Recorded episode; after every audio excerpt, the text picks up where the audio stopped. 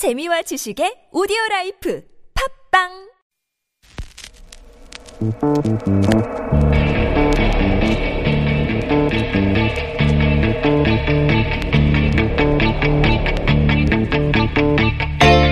안녕하세요. 김어준의 뉴스 공장 주말 특근 오늘 진행을 맡은 양지열 변호사입니다. 오늘은 촛불 집회 1년이 되는 날입니다. 지난해 10월 29일이었죠. 첫 집회 3만 명이었던 참석자들 2주 만에 100만 명을 넘어섰고 탄핵안 표결 직전 6차 집회에는 전국적으로 230만 명이 넘는 국민이 함께했습니다.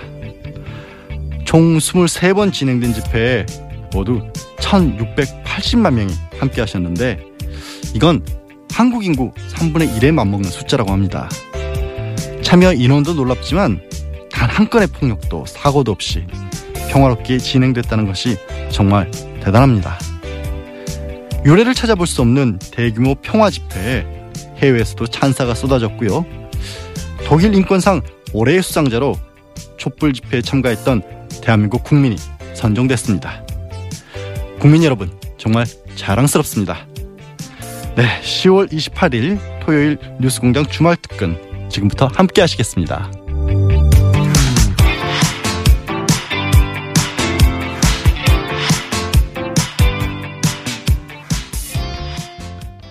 네. 아, 제 코너를 밀어내고 자리를 꿰차셨지만 저도 미워하지 않는 분. 노회찬 정의당 원내대표가 이번 주에는 어떤 어록을 쏟아냈을까요?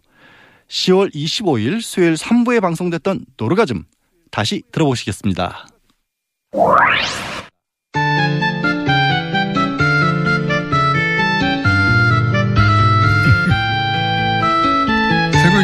노르가즘 정의당 노회찬 대표 나오셨습니다. 안녕하십니까? 안녕하십니까? 예. 다스송 들으셨죠? 예. 아침마다 저희가 이 송을 틀고 예. 국민 체조 하듯이 어깨를 펴고 어, 근육을 푼 다음에 예. 이 노래가 저기 이 음악이 독일에서도 유행이 될 것 같은데요. 왜냐면 독일어로 das가 뭔가 하면은 this거든요. this. 예. was das 하면 what is this 이래 되는 게 다스가 누구 겁니까 하면 이게 누구 겁니까? 이제 독일어는 그렇게 되니까. 다스 누구 겁니까? 물어보셨죠? 국감장에서.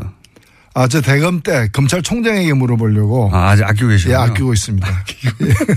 아끼고 계신데. 답변 준비하라고 제가 말씀드렸습니다. 예.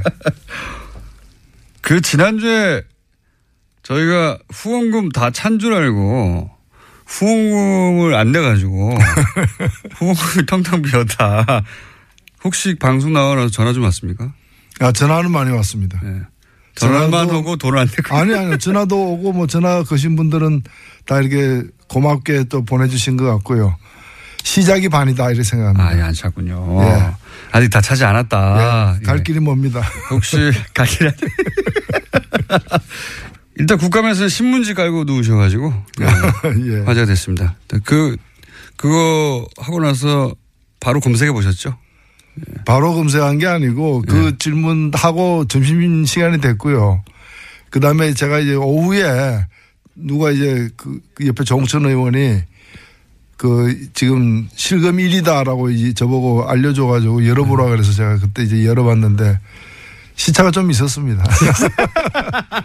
하지만 뭐 그거 검색하는 거 문제가 되는 건 아니죠. 문제는 안 되죠. 정청래 의원은 본인 발언하기 전부터 검색해가지고 발언하고 나서 얼마나 변했나 끊임없이 검색하시는 분인데 어쨌든 요 퍼포먼스를 하신 이유는 박근혜 전 대통령이 자기 인권 침해를 당하고 있다고 해외 네. 컨설팅 업체를 이용해 가지고 여론 플레이를 시작했잖아요. 그렇습니다. 네. 원래는 제가 사실은 박근혜 대통령 의식하지 않고 준비했던 거예요. 음, 음. 그게 뭐냐면은 올해 8월 31일 날에 부산 고법에서 예. 너무 좁다라고 이렇게 그 손해배상 청구한 사람이 이겼어요. 아하. 그래가지고 300만 원, 150만 원 이렇게 그 지불하라 돼가지고 이렇게 줄 소송이 이어지면 한 700억 이상 정부가 물어내야 되기 음. 때문에 대책 마련이 필요하다는 취지에서 이제 한번 따져. 따져야 되겠다 이랬는데 네. 뭐 신문지까지는 준비 안 했지만 네.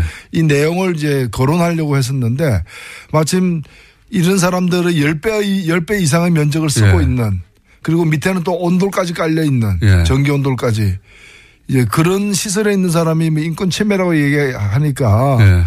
그 귀화가 할 얘기가 아니다. 이해가 할 얘기가 어. 아니다. 오히려 이 관밀 수송의 원인을 제공한 사람이 박근혜 대통령이에요. 박근혜 대통령 때 가석방 요건을 강화해 가지고 네. 그래서 석방을 갖다가 적게 한 거예요. 그 전보다도. 음, 그래서 더 많아져서. 많아져 가지고 지금 1.6, 1.7배 그 정원 정원의 음. 이상을 지금 쓰고 있거든요. 네, 그래서 다 뭐 여러 명 있는 방에서는 신문지 한 장 정도 공간밖에 안 나온다 한 사람당. 거기서 이제 한 사람에게 그 1인용 매트를 지급하거든요. 3단 네. 이게 펼치면 네, 네. 두터운 요가 되는 두께 한 5cm 이상의 그 네. 매트를 지급을 하는데 그 매트에 두 명이 잡니다. 아, 두 명이 자요? 1인용 매트에 두 명이 잡니다. 그러니까 아. 예, 1인용 매트가 석장 깔린 방에 여섯 명 집어넣는 거예요. 그게 지금 근데- 현실이다. 예, 근데 그게 원인 제공자가 박근혜 전 대통령이다. 그렇죠. 예. 박근혜 그런데 대통령은 혼자서 1인용 매트 다섯 개 깔고 자는 거예요, 지금. 그것도 음. 허리 아프다 그래가지고 두 장씩 겹쳐가지고 지금 있습니다. 그리고 전기로 온도를 해줍니까? 예, 사실 그 교도소 안에서 저도 있어봤지만은 교도소 안에서는 겨울에 바닥이 춥잖아요. 예, 그 머리맡에 물 담가두면은 그 이제 물 한 그릇 놔두면 그 아침에 뭐 얼어 있거든요. 네. 그래서 뜨거운 물을 갖다가 플라스틱 통에 넣어가지고 그 수건으로 감아가지고 그걸 끼안고 예, 추우니까. 어, 끼안고 이제 그- 그 난방을 유지하는데 바닥에다가 온도를 깔아놨죠. 음. 그 다음에 심지어는 이 오늘 여기 처음 제가 공개를 하는데 전용 접견실이 있어요. 아, 따로 저- 전용 접견실을 만들어줬어요? 예, 변호사 접견실을 갖다가 예. 변호사 접견실이 부족해 가지고 변호사 접견을 위해서 대기하는 시간도 길어지고 있는 그렇죠, 상황에서 그렇죠. 박근혜 대통령만 쓰는 전용 접견실. 언제나 와서 쓸 수 있어요. 예, 예. 대기 없이. 그 사실상 뭐 그 종일 그게 왔다 갔다 그 하루 두 번 면회한다는 얘기는 거기 가 있다는 얘기죠. 이 기본적인 사항을 거의 모른 채 이 저 친박 쪽에서 준 자료만 들고 예, 그쪽 언론에, 예. 변호사 로부터 받은 자료만 가지고 했다고 그럽니다. 드러나면 드러날수록 오히려 불리해지고 실패할 거라고 보긴 합니다만 어쨌든 거기에 대해서 신문지 퍼포먼스를 하고 본인이 얼마나 언론에 많이 나왔는지 검색하신 분입니다. 이건 어떻습니까? 국감 얘기 나와서 연결해서 얘기하자면 태블릿 PC 또 들고 나왔어요. 김진태 의원이. 근데 예, 예. 거기 들고 나올 걸 예상이라도 하셨는지 또 후드로 펴가지고. 예. 야, 사실 이 태블릿 PC 때문에 어, 사태가 여기까지 온 겁니다. 맞습니다. 예. 예. 결정적인 변곡점이죠. 1년이 됐네요. 10월 예. 24일이었으니까 1년이 됐는데 그런 그런데 이 태블릿 PC에는 실제 증거가 그렇게 많이 있지는 않아요. 결정적인 몇 개가 있는데 네. 그게 나오니까 사람 관계된 사람들이 입을 열지 않을 수 없게 되었고 최순실, 정호성 다 입을 열었어요. 그래서 박근혜 전 대통령이 인정을 해버렸죠. 그때. 그렇죠. 예. 그래서 정치적 자살이라고 제가 표현했었는데. 그렇습니다. 더 많은 증거가 나오게 된 거니까 이제 와서는 이 증거 아니더라도 나머지 증거만 가지고 얼마든지 입증이 가능한데 지금도 여전히 일부 사람들은 태블릿 PC만 없, 없어, 없다면은 모든 걸 무효화시킬 수 있다. 그러니까요. 어. 그런 아니, 생각을 하- 하기도 하고. 주민등록증 없애면 사람이 없어진다. 이렇게 생각하는 거예요. 어. 주민등록증은 그 사람에 대한 여러 증거 중에 하나일 뿐이고 예. 물론 결정적인 증거지만 근데 예. 그거 없어진다. 호적 지으면 사람 없어집니까? 그러니까. 그런 게 아니라는 거죠. 그래서 여기에 이제 매달리는 게다가 그 지우는 노력도 매번 실패해요. 지금 태블릿 PC가 조작됐다고 제기했던 여러 가지 정황들이 다 말도 안 되는 거였지 않습니까? 그렇죠. 방문 기록을 가지고 그걸 문서를 작성한 기록이다고 예. 이렇게 한다거나 이제 그런 거죠. 폴더가 만들어진 시점을 가지고 파일이 만드는 시점이라고 주장한다든가. 그러니까 네. 그 안에 사진 폴더에는 최순실 사진 한 몇 장밖에 없어요. 네. 근데 그거 말고 이제 여러 가지 인터넷 사이트 열어보면은 이미지가 자동으로 남잖아요. 그렇죠. 이렇게. 캐시라고 예. 하는. 그 캐시 파일로 남는데 그걸 갖다 사진으로 혼동해 가지고 네. 사진이 천 몇백 장 있는데 그 중에 최순실 거는 몇 장밖에 안 된다. 예. 어. 그게 그러니까 가짜다. 이게 말이 안 되는 거죠. 컴맹 중에서도 심각한 수준의 컴맹인데 컴맹이면 가만히 있어야죠. 본인이 네. 주장하는 것이 얼마나 바보 같은 건지를 모르는 상태 모를 정도의 컴맹이다. 혹은 알면서도 친박 진영을 이제 결속시키려고 했거나 둘 중에 하나겠죠. 그래서 제가 얘기를 했습니다. 제가 그 어, 한글 파일을 갖다가 예. 아니 드레스덴 연설이 2014년인데 예. 어, 이제 그걸 이제 2016년 10월 18일 날 열어본 걸로 돼 있는데 예. 그 열어본 그 시각에 대해서 문제를 제기하는 거예요. 예. 그래서 그게 입수한 이- 그 여러 번 시각이 오후 5시경인데 예. 그 그게는 마지막 여러 번 시각으로 오전 8시로 나와 있어 아홉 시간 가지고 시차가 있었다. 예. 시차가 있다. 그래서 제가 그걸 미리 알아봤어요. 전문가에게 네. 물어보니까 어, 한큰뷰의 그 내부 기록은 예. 그 영국 표준시 그리니지 표준시로. 되기 때문에 음. 9시간 차이가 날 수밖에 없다. 음. 이제 그 얘기를 해줬거든요. 네. 해줬는데도 아니라고 이제 어, 저희가 2부에서도 한번 다뤘는데 큰 사건이 하나 터졌습니다. 뭐냐면 그 전에 제 생각에는 그걸 가지고 아마 지금 친박이 좀 코너에 몰렸지 않습니까? 예. 당내에서도. 그래서 어 친박 스스로 당내에 있는 친박 코너에 몰린 친박들을 위해서도 그런 주장을 한 것 같고 그리고 이제 어 박근혜 전 대통령 인권 침해를 믿고 싶은 노년층에게 봐라 이렇게 JTBC 태블릿이 가짜가 나와가지고 네. 이렇게 된 것이다라고 네. 그분들을 향한 언론 플레이일 수도 있죠. 그렇죠. 예. 예. 예. 실제 뭐 그런 노년층한테 돌아가는 카톡에는 그렇게 왜 국감에서 벌써 이런 게 나왔다고 조작된 게 그렇죠. 그런 예. 분들은 지금도 보면은 뭐 그, 어, 그 닐 암스트롱입니까? 예. 달 착륙 안 했더라. 예. 그거 다 조작이라더라. 를 믿고 싶어 하는 사람들이 있잖아요. 예, 그것처럼 예. 예. 본인이 믿고 싶은 거를 믿으려고 할 때 그 근거가 되라고 예. 자신들의 지지 기반이니까 서비스를 계속 하는 게 아닌가. 네. 아니면 컴맹 바보거나. 둘 중에 하나인 상황인데. 근데 이렇게 친박들이 노력하는 사이에 그 중에 홍준표 대표가 그, 그 서청원 의원으로 대표되는 친박 어, 세력을 척결한다고 서청원 대표 나가라 뭐 이런 상황이 벌어지지 않습니까? 예. 가만히 있을 분들이 아니잖아요. 그래서 서청원 의원 쪽에서 반박을 하기를 무슨 소리냐. 당신이 큰일 났다 홍준표 대표. 당신이 지금 재판에 대법 어, 대법원에 계류 중인 사건 결정적인 당신이 이제 나한테 어, 일종의 로비를 한 거, 뭐 증거 있어. 이렇게, 이렇게 촉발된 사건이 벌- 벌어졌어요? 이거 어떻게 되거라 보십니까? 예, 이미 뭐 언론에 그, 그 후에 또 보도도 됐습니다만은 여의도에서는 그 전에 얘기가 많이 돌았어요. 국회 주변에서는 9월 초로 저는 들었는데 예.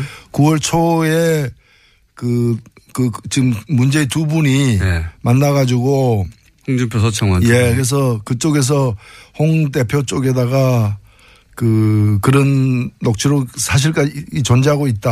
어, 다- 나를 쳐- 예. 치려고 하면 나도 치겠다. 어, 가만히 안 있겠다 이제 뭐 그러면서 굉장히 이제 격하게 예. 어, 충돌했다는 얘기가 있었고 그 아, 후에 이미 그때 여의도에서 는 한번 돌았어요, 그때? 예, 그 후에 그 후- 그리고 이제 그 후에 국민의당의 모 인사에게 예. 그쪽에서 어, 녹취록을 줬다. 라고 하는 얘기가 이미 예, 진작부터. 이미 그 이거 이번에 드러나기 전에 저는 아, 그 전에 들었어요. 여의도 내에서는. 지금 아슬아슬한 상황인 것 같아요. 그렇죠. 정치, 예. 정, 정치적으로는 어떻게 보십니까? 이게 이제 결국은 친박들을 홍준표 대표가 쳐내고 그리고 나서 바른정당의 통합파를 끌고 오고 네. 이런 수순에서 이제 첫 그 뭐랄까요 그 결단을 내린 건데 근데 이게 이제 반박 그, 그 되칙을 당하고 있는 거 아닙니까 말하자면 이게 어떻게 결론이 날까요? 정치적으로는 둘이 합의해가지고 그냥 조용히 서- 현재 상황은 뭐 그 사자성어로 하면 풍전등화죠. 풍년동안 바람 앞에 등불 이게 꺼질지 아니면 견딜지는 더 봐야 될 것 같습니다. 참 갑자기 생각나서 이제 네. 마치려다 마치려고 하다가 요거 어, 코멘트를 한마디 어, 들어보고 싶은 부분이 뭐냐면 민주노총 지도부가 어제 네. 청와대 초대를 거절했지 않습니까? 네. 삼멸노조 개별 초대에 대해서도 뭐 거절하고 요 대목은 어떻게 바라봐야 됩니까? 거기 뭐 야- 사실은 어 뭐 가서 예를 들어서 그 자리에서 결정적으로 뭐 구체적으로 업무적으로 실무적인 대화가 안 나오더라도 가야 되는 거 아니냐 하는 쪽과 이제 일반 여론입니다. 어, 민주노총 쪽에서는 아니다. 이건 요식행위에 불과한데 우리가 들릴 수 없다. 결론적으로 말하면 뭐 이런 입장이 상충되고 있는데 어떻게 보세요? 예, 저는 어제 그뭐 국감 중에 그 소식을 접하고 네. 납득이 안 돼가지고 제가 안좀 되는데. 그 자세한 내막을 실제 네. 상황이 어땠는지를 좀 알아봐 달라고 부탁까지 지금 해놓은 상황이고요. 네. 하여튼 납득이 안 됩니다. 뭐 보도만 가지고 얘기하기가 좀 뒷얘기 좀 있겠죠 아마. 예. 있는데 일단은 어 저녁을 저녁 먹으면서 얘기하자 하니까 밥 먹는데 들러리 쓰기 싫다 해가지고 그렇죠. 예. 그러면서 민주노총에서 얘기 먼저 하자. 예. 어, 라고 제안해서 일부를 얘기하는 걸로 하고 뒤에 이부를 밥 먹는 거예요. 그래서 예. 일부는 참석하는 걸 합의가 됐다 그래요. 처음에는 예. 예. 근데 이제 밥 먹을 때는 좀 이- 인원수를 늘려가지고 예, 참석하자 하니까 선별 노조도 오자 그래가지고 예. 우리는 16개인데 16개 다 가야 되겠다 하고 그거는 그렇게 되면 4, 50명 되니까 예. 대화가 안 다섯. 다섯 개 산별만 오라 뭐 이러면서 잘 안 된 것 같아요. 근데 네. 책임이 어디에 있든 그 이유로 안 됐다는 게 저는 참 그 납득이 안 가고요. 그러니까 중요한 거는 밥 먹는 게 아니라 대화하는 건데 예. 그러면 대화해야 되는 거 아니냐. 예. 어. 저도 밥 먹는 문제의 의전이나 격식 때문에 더 중요한 대화까지도 파토가 난다면 파, 파토가 난다면 또 예, 전문용어 예. 나왔습니다. 전문용어로 썼나요 제가? 네, 순식간에 전문용어가 후루룩 지나갔는데. 아니, 문제가 있지 않느냐는. 예, 저도 민주노총 입장을 들어봐야 될, 되겠습니다만, 이 겁을 일이 아닌 것 같은데요. 예. 예. 뭔가 뭐, 뒷이야기가 오가다가 자존심이 상했거나 아니면 뭐, 생각했던 기준과 다른 점이 있었, 있었겠죠. 근데 좀 파악해 주시고. 노사정 그 대화를 위한 그동안의 과정에 많은 그 문제의식을 또는 피해의식을 민주노총에 가지고 거는 있죠. 있을 수 있는 일인데 네. 그렇다고 해서 이렇게 그 적극적인 좀 대화를 거부하는 식으로 비춰지는 거는 민주노총에게 소- 그거는 마이너스라고 봅니다. 그러니까 이게 상징적인 행위인데요. 네. 그날 뭐 대통령과 만나서 실무적으로 얼마나 자세한 얘기를 하겠습니까? 상징적인 행위인데 어, 어쨌든 아쉽게 됐고 요거는 근데 당사자들 예, 연결해 가지고 해보기를 하고 갑자기 또 정의당은 또 가까우니까 민주노총과 제가 한번 여쭤봤습니다. 노회찬 원내대표님 후원금이 아직도 다 차지 않았다고 하는 애절한 눈빛을 어, 제가 대신 전해드리며 여기까지 하겠습니다. 감사합니다. 네, 고맙습니다. 예. 사이다 발언의 대표격이신데요. 갑자기 지난 대선 기간에 있었던 뜬금없는 먹거리 그 논쟁이 떠오릅니다. 사이다만 마시면 배가 고프다. 노희찬 원내대표 후원 계좌도 아직 배가 많이 고프시다고 합니다. 오선영님, 노희찬 의원님 후원금 바로 입금했습니다. 방송 타서 바로 찼을까봐 걱정하면서 했어요. 라고 의견 주셨는데요. 글쎄요. 이게 깨끗하게 정치하시는 분들이 의외로 많이 힘드십니다. 주소희님께서는 공장장 노희찬 대표의 점심 경매하세요라는 제안을 해주셨습니다. 어 이거 좋은 아이디어 같아요. 저는 워렌 버핏은 점심 한 끼 같이 하는데 100만 달러까지 돈이 올랐잖아요. 어쩌면 노희찬 원내대표를 지지하는 분들 중에 좀 같이 모아서 좀 이렇게 어, 점심을 따뜻하게 드실 수 있을 수도 있겠습니다. 예, 노회찬 의원만 해도 힘든데 요즘은 이분까지 핫하시네요. 바른정당 하태경 최고위원의 핫해핫해 지난 24일 화요일 3부에 방송됐던 핫해핫해 다시 들어보시죠.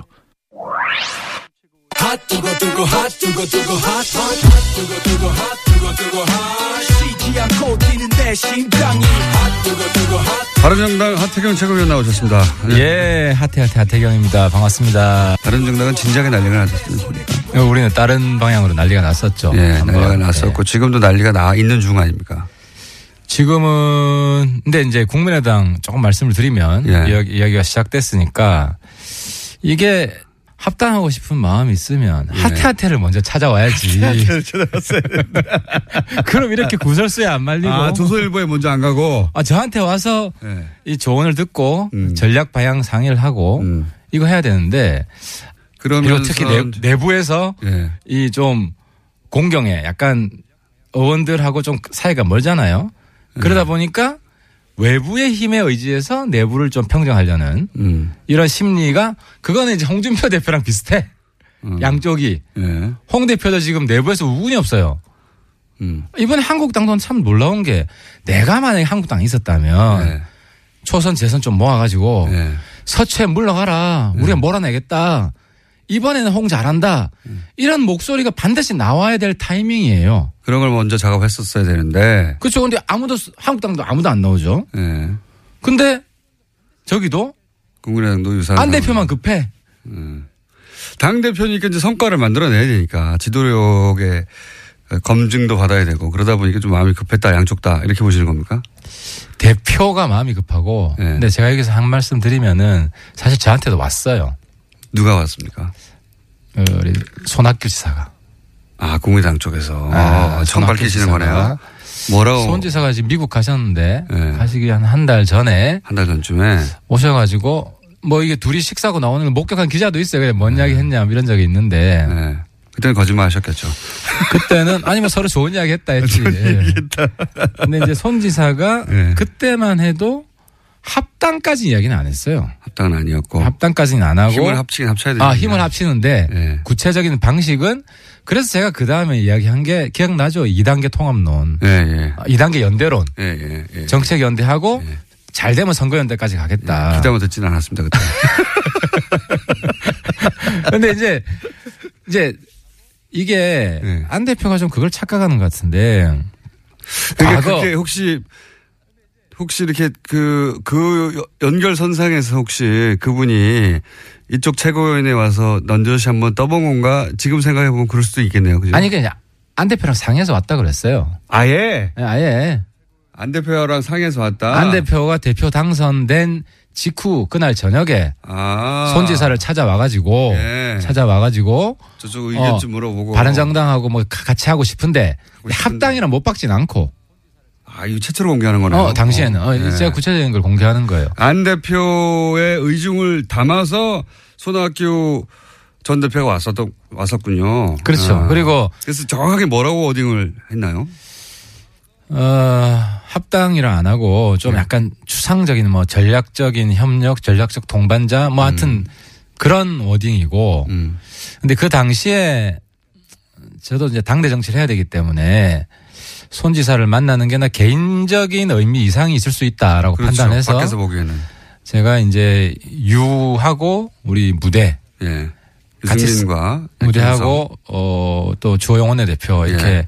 사, 사전 협의를 했어요. 아, 만나자고 하는데. 만나자고 하는데 뭐뭐할 말이 있느냐 음. 네. 대신 전할 말이 있느냐 그때 했던 이야기 중에 이제 무대 무대는 예. 이제 무대는 조금 그 융통성이 있어요. 예. 한국당이든 국당이든 다 반대하진 않는다. 네. 근데 이제 무대는 바른정당 홀로 서긴 힘들다 이런 생각을 가지고 있어요. 네, 우선 뭐 그걸 예. 확고한 생각이었던 거고 예. 그때부터. 근데 이제 왜 국당하고는 왜 안 됩니까 하니까 예. 지난번에 대선 때 해보니까 너무 힘들더라 저기는 어떤 단일화 협상. 예, 단일화 협상. 협상 해보니까 뭐 이렇게 대화가 잘 안 되더라. 김무성 전 대표를 계속 무대라고 하시는 거고. 예. 네, 그리고 별명이죠. 예. 현실을 잘 모르는 것 같더라. 그쪽은 현실 잘 모르는 그러니까 것. 그때- 안철수 대표에 대한 코멘트. 아 그렇습니다. 안 대표가 지지율이 확 올랐잖아요. 예. 그러니까 무대는 그걸 안 거예요. 저거 금방 떨어진다. 네. 그러니까 안 대표가 그걸 알아야 되고 예. 능력 있는 정치인이면 그러면 바로 여기서 단일화를 하자고 했어야 된다. 음, 타이밍상. 어, 근데 꿇어라 이런 식으로 나왔다는 거예요. 음, 아, 그러니까 저 안 된다. 음. 뭘 잘 모른다. 모른다. 아직은. 어, 같이 협력하기 힘들다. 음. 그래서 앞으로도 힘들 것이다. 라고 전망했고. 어, 무대는 전망했던 거고 예. 유는 좀 시기상조다. 예. 뭐 이제 이런 입장이었죠. 예. 시기상조다. 그래서 근데 이제 안 대표가 혼자 지금 진도를 많이 뺀 거예요. 그런데 이제 안 대표가 여론조사가 원인, 본인이 원하는 방향으로 결과가 나오니까 그것으로 아, 이게 타이밍이 왔다 생각했을 수도 있겠네요. 아니 근데 그 여론조사도 좀 뜬금없는 게 예. 그 전에 한 3주 전에 여론조사가 언론에 한번 나왔어요. 예. 근데 그 말씀도 한번 드린 것 같은데 그좀좀 기다려 들으세요. 예, 내일 신문에 네. 각 당, 그러니까 2당, 3당, 한국당, 바른정당, 바른정당, 국민의당 그리고 똑같은 여론조사는 아니었지 않습니까? 아니 서로 다른 다른 곳에서 그러니까 하는 취지는. 그러한데 결과는 좀 다른. 아, 결과도 네. 똑같이 나왔어요. 거의 똑같아요? 네. 음. 시너지 효과가 국민의당, 바른정당이 제일 높아요. 네. 합당하니까 거의 20%. 네. 근데 거기 좀 다른 거는 한국당, 바른정당 하니까 떨어지는 거로 나왔어요. 네. 그때만 해도. 음. 근데 요번에는 한국당, 바른정당 좀 올라가는 거로 나왔더만요. 네. 이제 그런 차이가 있고 3당 합당하면 확 떨어지고 네. 제일 많이 떨어지고 그래서 이제 그걸 보면서 저도 어 다르구나. 음. 한국당 가는 건 싫어하고 국민의당하고 합치는 거는 좋아하는 사람들이 훨씬 많구나. 음. 아, 그 얘기는 하셨죠. 저도 기억납니다. 아, 그죠. 예. 네. 근데 그게 똑같, 거의 똑같은 결과가 이번에 나온 거예요. 그런데 그렇게 그 지금 말씀대로 손학규 전 대표가 그런 의중을 담고 왔으면 대표 안철수 대표가 대표 어, 되기 이전부터 그런 생각을 했고 대표가 된 이후에는 그런 작업이 어떻게 가능할지를 모색해 왔겠군요. 어 예리하시네요. 그렇죠. 그날. 당선된 예. 직후에 바로 그런 얘기를 했기 때문에 예. 대표되기 전부터 생각. 바른정당과 연대 합당까지는 생각 안 한 것 같아요. 그래서 합당 단어가 안 나왔지.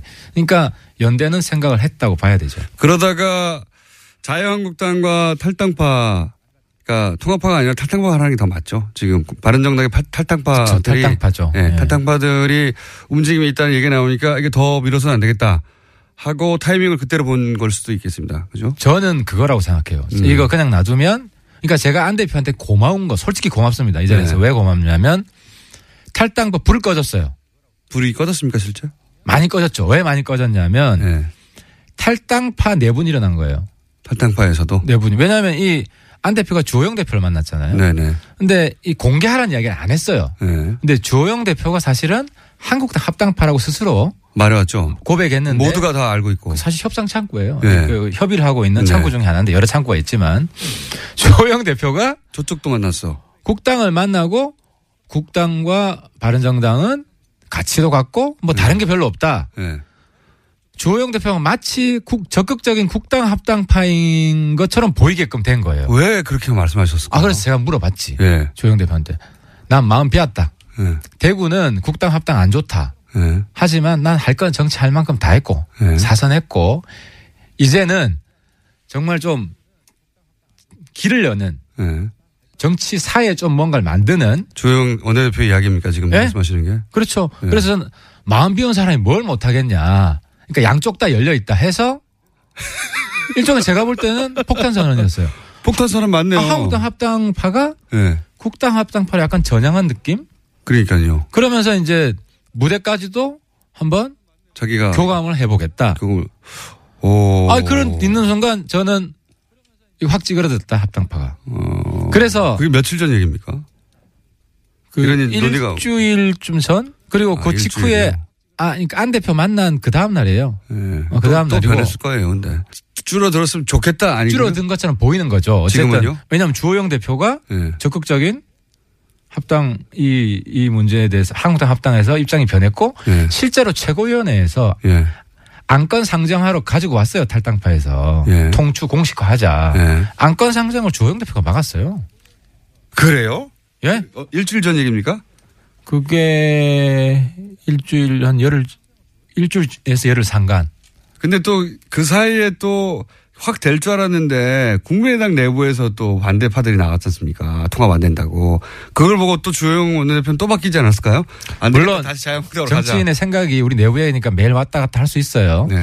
근데 이제 국민의당은 원점에서 예. 진도가 나가고 있죠. 그러니까 그 전까지 논의 수준은 정책연대, 선거연대 요까지 이야기하다가 예. 이제는 통합을 합, 가지고 합당까지도 지금 대화 항목에 들어갔잖아요. 테이블에 올라왔죠. 그러니까 네. 전반적으로는 진도가 나간 거죠. 그런데 여기서는 진도가 빠졌다. 뒤로. 한국당에는 오히려 후퇴한 거예요.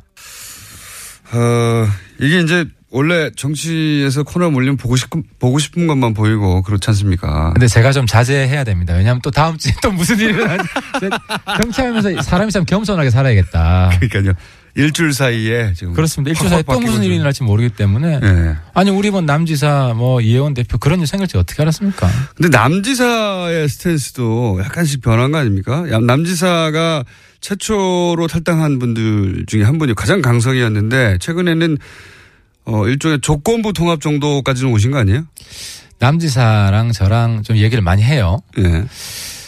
이게 남지사 생각도 저랑 이제 좀 비슷해지는데 처음에는 한국당에서는 한 명도 안 나올 것이다 예. 라고 봤는데 홍서 싸우는 게 둘 다 망하는 길로 가기 때문에 예. 그럼 한국당의 구심이 없어지고 지지율이 확 떨어질 수 있습니다. 그러면 한국당으로 출마하고 싶은 지자체 선거에 예.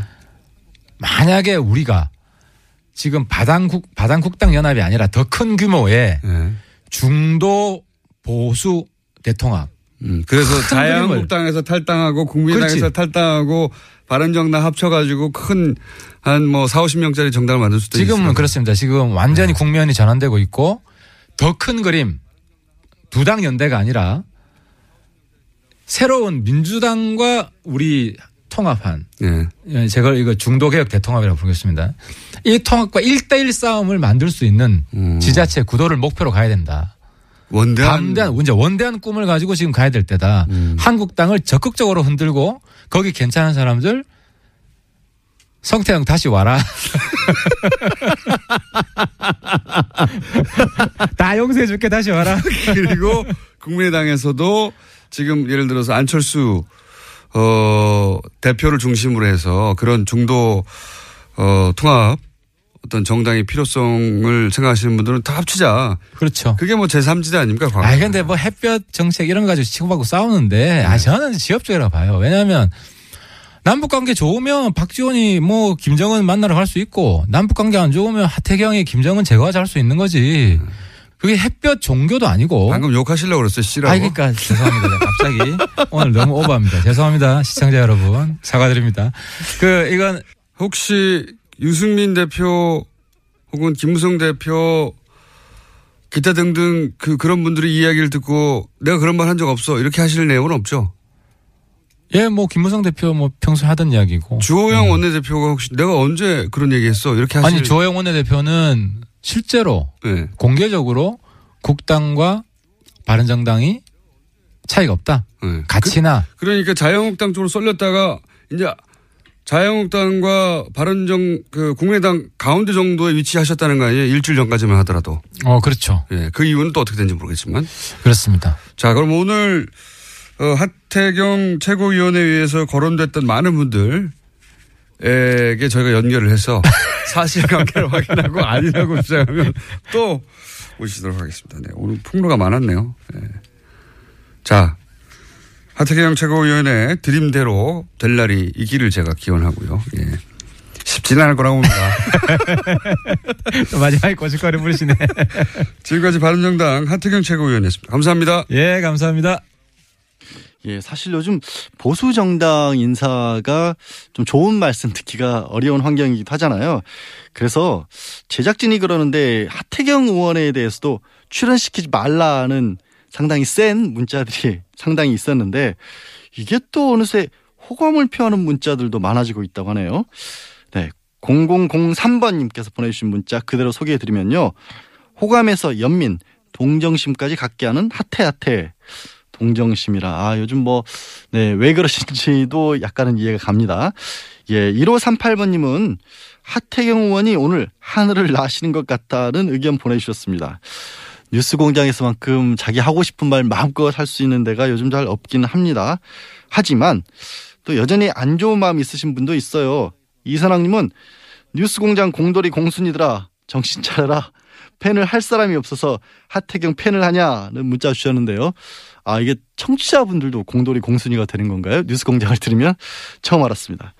네, 어떤 의견이든 좋습니다. 김호준 뉴스 공장과 주말 특근은 활짝 열려 있으니까요.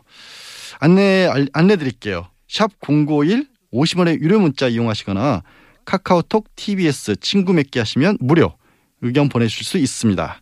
TBS 게시판 이용하셔도 되고요. 팟빵 게시판 또 페이스북 김호준의 뉴스 공장에 의견 주셔도 좋습니다.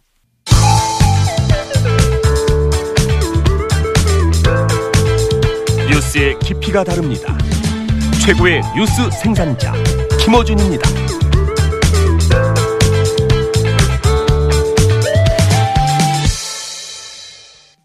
박근혜 정부 시절 국정원이 음지가 아닌 양지에서 정치 공작을 했다는 증언이 나왔죠. 양지. 아, 요즘 제 이름이 자꾸 이상하게 쓰입니다. 예. 네, 이 사실을 취재한 한겨레 20일 김환 기자 인터뷰 지난 25일 수요일 2부에 방송됐는데요. 다시 한번 들어보시겠습니다.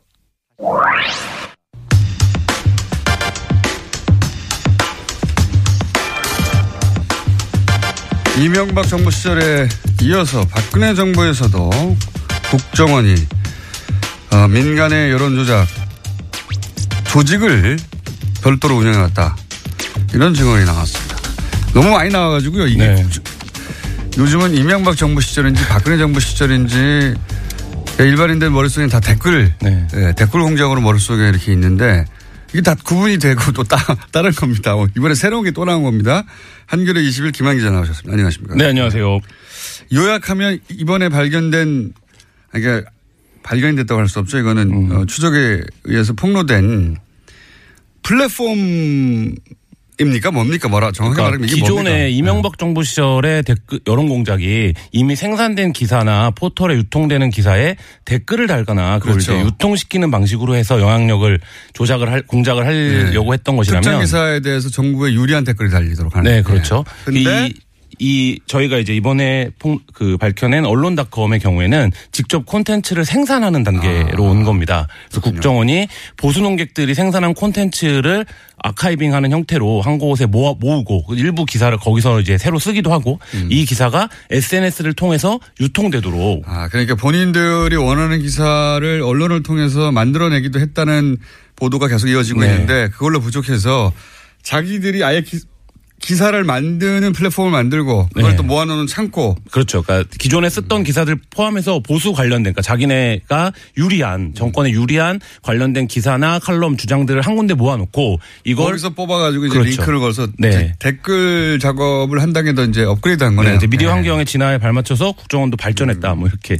근데 그게 이제 언론닷컴입니까? 네, 이름이 언론닷컴인데요. 그 국정원 민간 여론 조작 조직 알파팀을 이끌었던 김성욱 한국자유연합 대표가 2012년 대선을 3개월 정도 앞둔 9월부터 운영을 시작했고요. 국정원의 지시로 언론닷컴을 만들어서 어, 박근혜 최순실 게이트가 터지기 직전인 2016년 6월까지 운영을 했습니다. 그렇군요.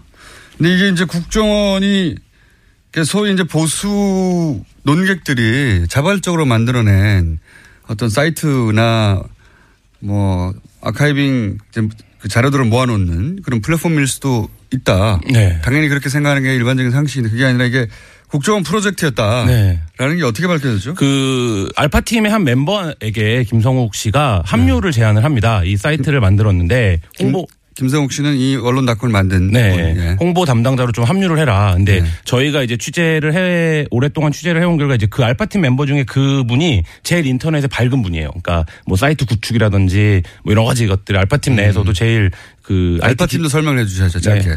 알파 팀은 국정원이 최초로 이제 댓글 여러 공작을 하는 때? 것을 예, 실험했던 민간 조직이고 네. 김성욱 씨는 지금 국정원 개혁 특위에서 밝혔듯이 그 외곽 팀장 중에 한 명으로 활동을 네. 그런데 했었는데요. 그 알파 팀 중에 한 분이 김 대표에게 그런 제안을 하고 김 대표는 또 그 알파 팀 중에 인터넷에 잘 알던 사람에게 당신이 홍보 팀장을 해보지라고 제안을 했더니 네. 이분이 이제 사이트를 좀 들여다 보니까 운영자도 없고 이게 어디서 운영하는지 네. 돈이 어디서 났는지. 네, 돈이 어디서 나는지 뭐 이런 것들이 확인이 전혀 안 되더라는 네. 거예요. 이 정도로 규, 그러니까 보수 농객 70여 명이 참가를 하는 사이트인데 네. 그래서 이제 물어본 거죠. 알파 팀이 어디 이 언론닷컴이 어디서 운영이 되는 거냐. 돈 어디서 나오냐? 네, 물어봤더니 이 김성욱 씨 말이 나라 뒤집어지는 거 보고 싶으면 국정원에서 운영한다고 말하고 다니면 된다. 이렇게 얘기를 했다는 거예요. 그래서 이제 일단 알겠다고 했더니 김성욱 씨가 재차 너 이거 어디에 마- 가서 말할 거냐 이렇게 얘기를 해서 아닙니다. 함구하겠다 이렇게 얘기를 하고 당시에 이제 주고받은 카톡을 저희가 이제 아. 입수를 했습니다. 직접 듣기도 했고 그게 카톡으로도 남아 있다. 네. 국정원에서 운영한다는 얘기가. 어, 별일을 다 했네요. 예. 근데 여기에 참여한다는 어, 76명, 76명으로 지금 네. 밝혀졌는데 어떤 분들입니까? 뭐 한국 사회에서 보수 관련한 글을 쓰는 분은 다 포함됐다라고 해도 과언이 아닌데요.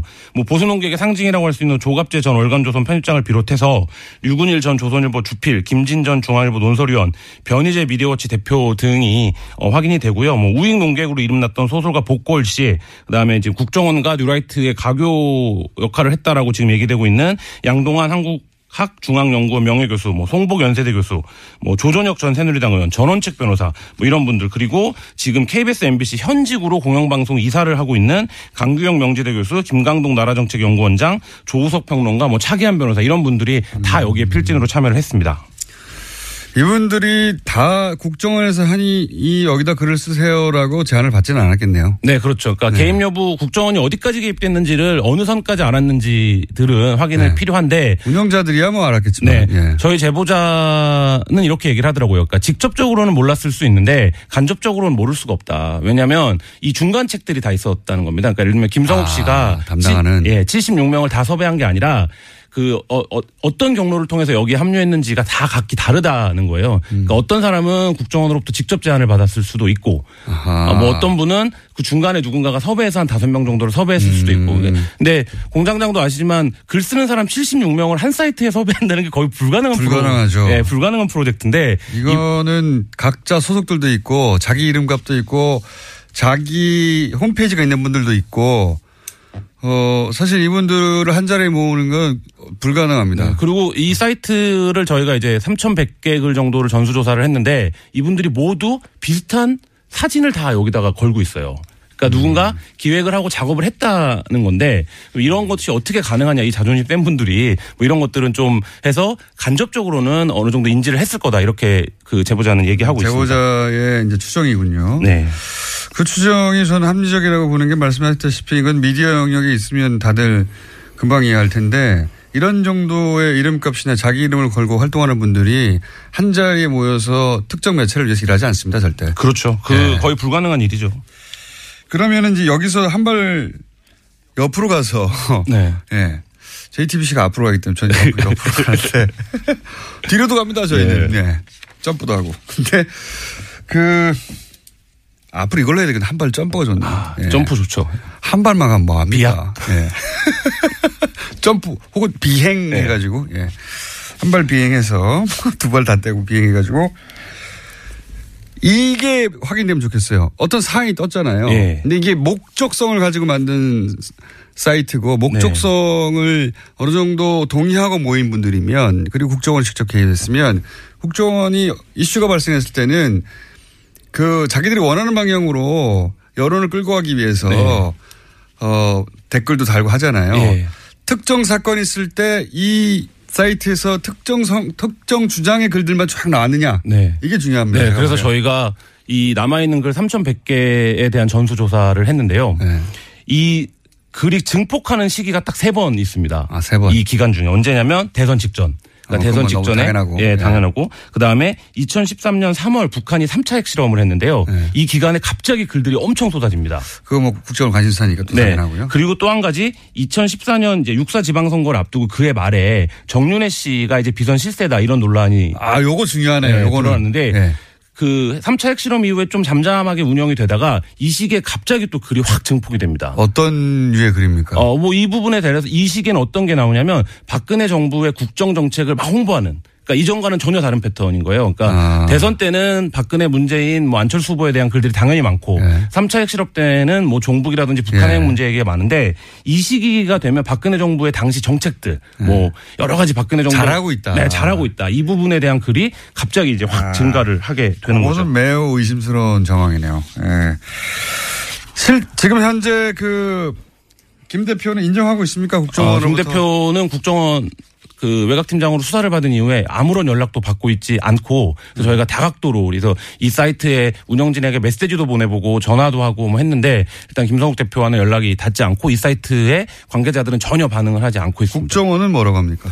국정원은 2012년 대선 전후로 해서 너무 많은 일들을 했기 때문에 네. 뭐 자기가 담당이 아니면 구체적으로 모르는데 어, 이것은 국정원이 한 것으로 보인다. 이렇게 정도의, 예, 워딩을 정도의. 했습니다. 그러니까 정확한 담당자는 아직 드러나지 않고 있고. 네. 근데 그 국정원 저희가 취재한 국정원 관계자는 당시에 인터넷 팀이 있었고 인터넷 네. 팀이 인터넷 언론이나 인터넷 여론에 대해서 지속적인 보고서를 올렸었고 그 최소한 두 명 이상이 인터넷 팀에서 활동을 한 것으로 확인을 했고요. 그리고 재밌었던 게 이 인터넷 팀에 변 희재를 전담하는 그러니까 변희재 씨를 전담하는 담당관이 있었다는 겁니다. 네. 그래서 변희재 씨가 쓰는 글이라든지 활동 같은 것들을 적극적으로 이제 지원하는 역할을 하는 아, 그러니까 저희가 이제 기자들은 아이오라고 부르는데 그 아이오가 있었다 이런 얘기까지 들었습니다. 그만큼 자주 활용했다는 얘기네요. 담당관이 그렇죠. 있었다는. 네. 어, 저는 감시관이 있었던 걸로 알고 있는데. 감시도 하고 사찰도 하고 담당도 하고. 네. 저는 그 숫자는 제가 이기네요. 저는 다섯 명이 있었다는 걸 알고 있습니다. 네. 네. 저하고 조진. 그 팀이 그 팀일 수도 있습니다. 이쪽은 감시 감시하고 저쪽은 지원하고. 다섯 명이 있었다고 저는 전해 들었는데 뭐 저는 사실관계는 확인을 안 해봤고 그 얘기하니 갑자기 생각나네요. 정봉주 의원이 이제 BBK 네. 건으로 예, 서울구치소에 수감이 됐- 됐어요. 그래서 좀 다들 면회를 갔는데 저하고 주진우 기자만 안 되는 겁니다. 모두 다 되는데. 면회가 면회가. 자체가 아, 모두 다 되는데 이 두 사람만 안 되는 거예요. 그래서 저희가 이제 서울구치 당시 서울구치소장한테 항의를 했어요. 왜 안 되냐고 그랬더니 구치소장이 이렇게 얘기했습니다. 어 교화에 방해가 된다. 그, 뭐. 법리적으로 말이 안 되지만 뭐 무슨 말인지 나중에 굉장히 재밌는 일화가 네. 있는데 예. 듣고 보니까 막 설득되려고 그러는 거예요. 저희가 어 교화에 방해가 되긴 되지.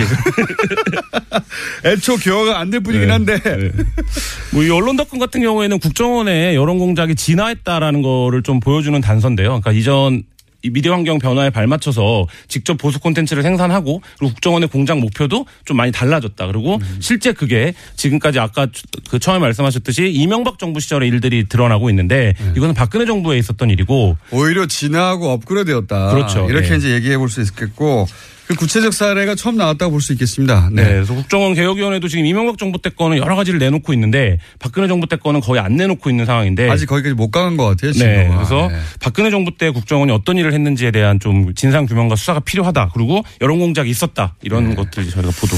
알겠습니다. 그, 그런 보도가 시작되었다. 예, 박근혜 정부 시절엔 더욱 업그레이드된 이런 공작의 사례로 첫 번째 등장한 게 국정원이 직접 예, 보수 농객들을 다 모아가지고 예, 사이트를 운영했다. 언론닷컴 아직도 검색하면 나옵니다.